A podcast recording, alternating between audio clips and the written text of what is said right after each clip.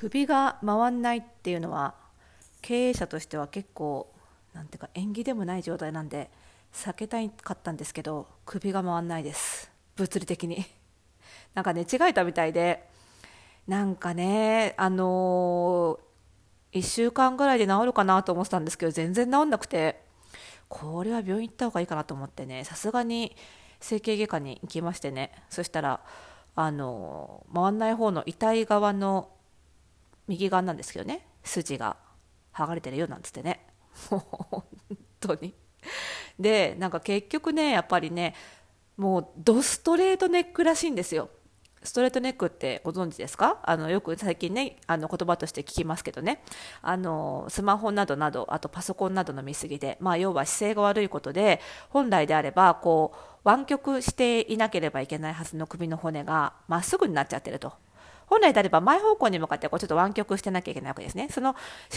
しなり具合によってその重いスイカほどの重さもあると言われている頭の重さをこう支えられるわけですが、それがまっすぐになってしまうと、ね、重みをすごく小さい一点で支えることになるので、非常に体には悪いっていうことでね。ただどうしてもスマホとかパソコンとか見る姿勢ってその首になりやすいらしく、私なんかね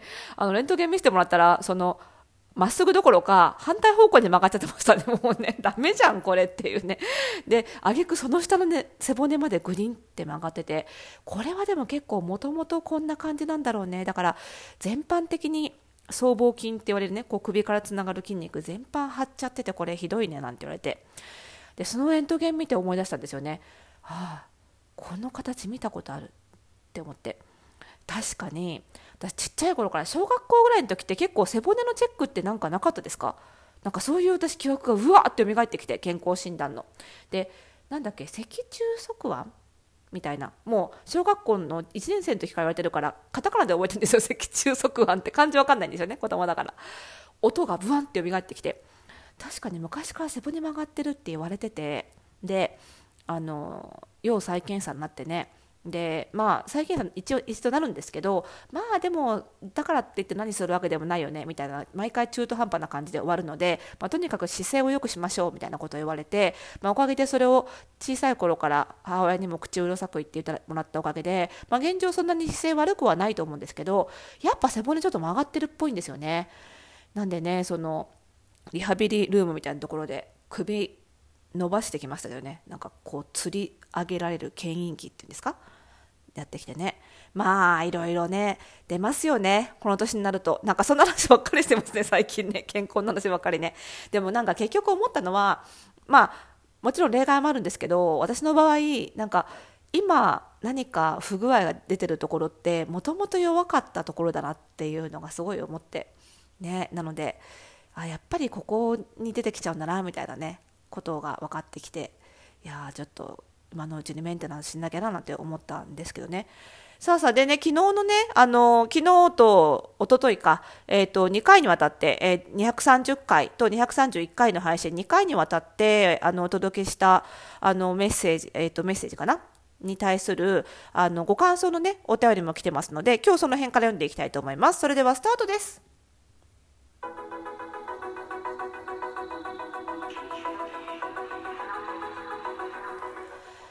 はい、ということで始まりましたおしゃれの呪いを解くラジオですが、最近すっかり健康ラジオになってますけども、一応おしゃれの呪いを解くラジオでございます。本日で232回目の配信でございます。この番組ではあなたに巻きつくファッションへの思い込みイコールおしゃれの呪いをバサバサと解いていきます。服装心理学をベースにおしゃれをもっと楽しみ、自分を変えるコツをお届けしています。お相手はパーソナルスタイリストで日本服装心理学協会代表理事の久野由香でございます。本日もよろしくお願いいたします。さあそのね、昨日と一昨日第231回と230回でお届けした配信に対するご感想メールをまたいただきましたので、ちょっとそちら読みながらねつらつらとまたお話をしていきたいなと思います。ラジオネームない方ですが読んでいきます。久野さんこんにちは。前回と前々回のお話、とても参考になりました。感想というか愚痴も入りますがすみません。私は結婚して20年以上の主婦なのですが、たまに実家に帰るたびに母から服装のダメ出しをされ、うんざりしていました。そして夫の方の実家に行くと、義母が必ずいつも服やカバンを褒めてくれるのですが、申し訳ないことにそれにもうんざりしています。母のダメ出しはともかく、義母については人に話しても褒めてるのになぜと理解してもらえないのではないかと思い、今まで言わずにきました。実は母と義母は全く反対のことを言っていますが、すごく上から目線だし、久野さんがおっしゃるように批評家的な感じがしていて居心地が悪くなります。ラジオを聞きながら、まさにそれですとうなずいてしまいました。ということでね、まあそうなんですよね。だから言ってる内容がポジティブだからいいと思うなよっていうね、ことですよね。やっぱり批評されるのはどっちにしても気持ち悪いよっていうところですよね。でもそれをさ、人に言ったら贅沢な悩みって言われるかなとかね、そうや思っちゃう気持ちも分かりますよね。なんでそういう愚痴はこちらにどしどし吐いていただければと思うんですけどね。なんかそう、良かれと思ってされたアドバイスが鬱陶しいとか、このねラジオネームなかったですけど、今回メッセージいただいたリスナーさんみたいにね、褒めてもらってることが鬱陶しいとかって言いづらいけど、やっぱりね、その感情をとにかく押し殺しちゃいけないと思うんですよ。本当に感情を押し殺すのは良くない。だからそう思うのが良くないとはこのリスナーさんは思ってないとは思うんですけど、思わなくていいんですよ。もうね、ポジティブなこと言われようがネガティブなこと言われようが、嫌なもんは嫌なんです。そのね、感情に正解も不正解もないので、こんなこと感じちゃって良くないんじゃないかしらとかね、そういうことは思わなくていいですよ。感情をさらけ出すかどうかはまた別ですよ。相手に対してとかね、誰かにぶつけるとかは別ですけど、自分の中だけで感じるのは本当に自由なので、自分の中で考えることはとにかく自由で、それだけは誰にも制限される筋合いはないことなのでね、そこはしっかり感じて、うるせえなくらい思ってても別にいいんじゃないですか。心の中だからね、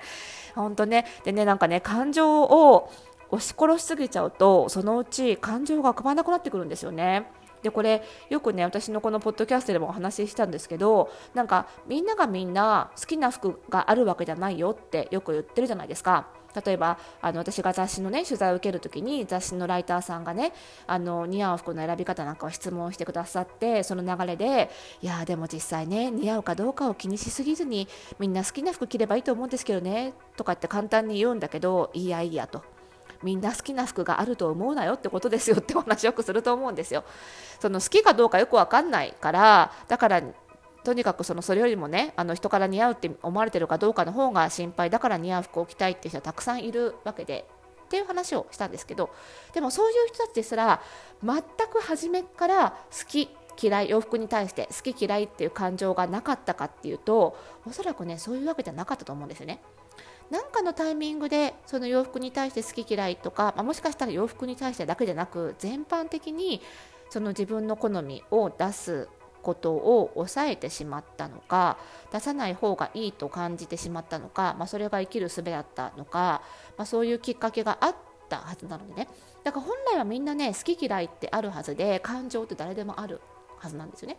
でもやっぱそれを抑え込んでしまうと、だんだんね本当に感情が浮かばなくなってくるんですよ。これはね、人間の心の防衛本能だと思うんですけど、浮かんでも浮かんでも抑えられるんだったらね、浮かばない方が楽なのでっていうことですよね。なのでそういう意味では感情が、ね、浮かばなくなってしまうと、それはそれで自分にとって行動を決めたりする時の大事な指針っていうのかな、ね、コンパスみたいなのがなくなってしまうことでもあるので、それはそれで不便なこともあるのでね、感情を感じたらしっかりそれは味わって自分では認めるっていうのはすごい大事だと思うので、愚痴る先っていうのもねちゃんと確保しておきたいですよね。例えば私がやってるねオンラインファッションスクールの、服装心理ラボなんかでも、もともとね入会された時は好きな服とかが思い浮かばなかったっていう方結構多いんですよ。でも似合う服の診断とかをねうちで受けて、であれこれ実践してるうちに、なんかこういう服を着てるとテンションが上がるけど、こういう服は似合っててもいまいちみたいなことにだんだん気づいてきたりする。でもそれはその服装診ラボのようなクローズドで安全な場所でなんだろうな、こんな服着てみましたっていうのを見せられて、それに対してアドバイスを受けられて、もちろんポジティブなフィードバックが多いんですけど、単純に手放して褒めるっていうよりは、ここがいいよねとか、